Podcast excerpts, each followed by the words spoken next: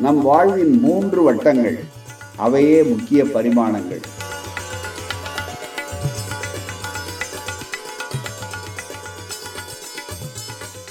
நம் எல்லோருக்கும் உறவு முறைகளில் மூன்று வட்டங்கள் உள்ளன. இவைகளின் பரிமாணம் வெவ்வேறு போல் தோன்றும். இவைகள் எவ்வளவுக்கு எவ்வளவு விரிவடைகின்றனவோ அவ்வளவுக்கு அவ்வளவு நாம் மகிழ்ச்சியை பெருக்குகிறோம்.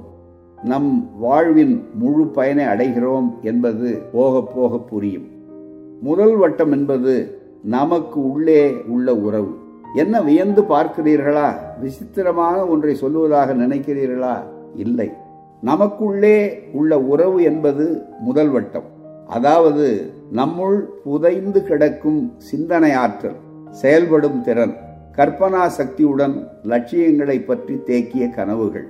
இவைகளுக்கும் நமக்கும் உள்ள உறவு வட்டத்தை நாம் நாளும் சரியாக அடையாளம் கண்டு நொடிதோறும் நாள்தோறும் பெருக்கிக் கொண்டே செல்ல வேண்டும். உலகத்திற்கு உங்களின் இந்த வட்டத்தின் பரிமாணம் சிறப்பாக காட்டப்படுமானால் அது உலகம் உங்களை அடையாளம் கண்டுகொள்ள நிச்சயம் உதவும்.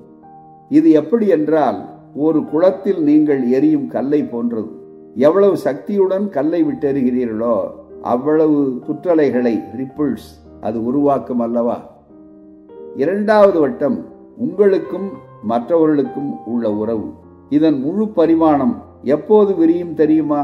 உங்களுடன் உறவு தொடர்பு பூண்டுள்ள நண்பர்களிடம் அல்லாது எவரிடமும் உள்ள சிறப்பு இயல்புகளை நீங்கள் பாராட்டி கற்க வேண்டியவர்களை கற்று கற்று தர வேண்டியவர்களை கற்றுத்தந்து அவர்களின் அன்பையும் பாசத்தினையும் பெறும்போது அந்த குளத்தில் நீங்கள் வீசி எறிந்த கல்லின் சிற்றலைகள் மேலும் அதிகமாகும் ஆழமாகும்.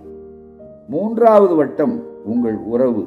இந்த பூமியோடும் பூ உலகத்தினரோடும் எர்த் அண்ட் யூனிவர்ஸ் உள்ள நேசத்தன்மை ஒரு பெரிய பரிமாணத்தை தரும்.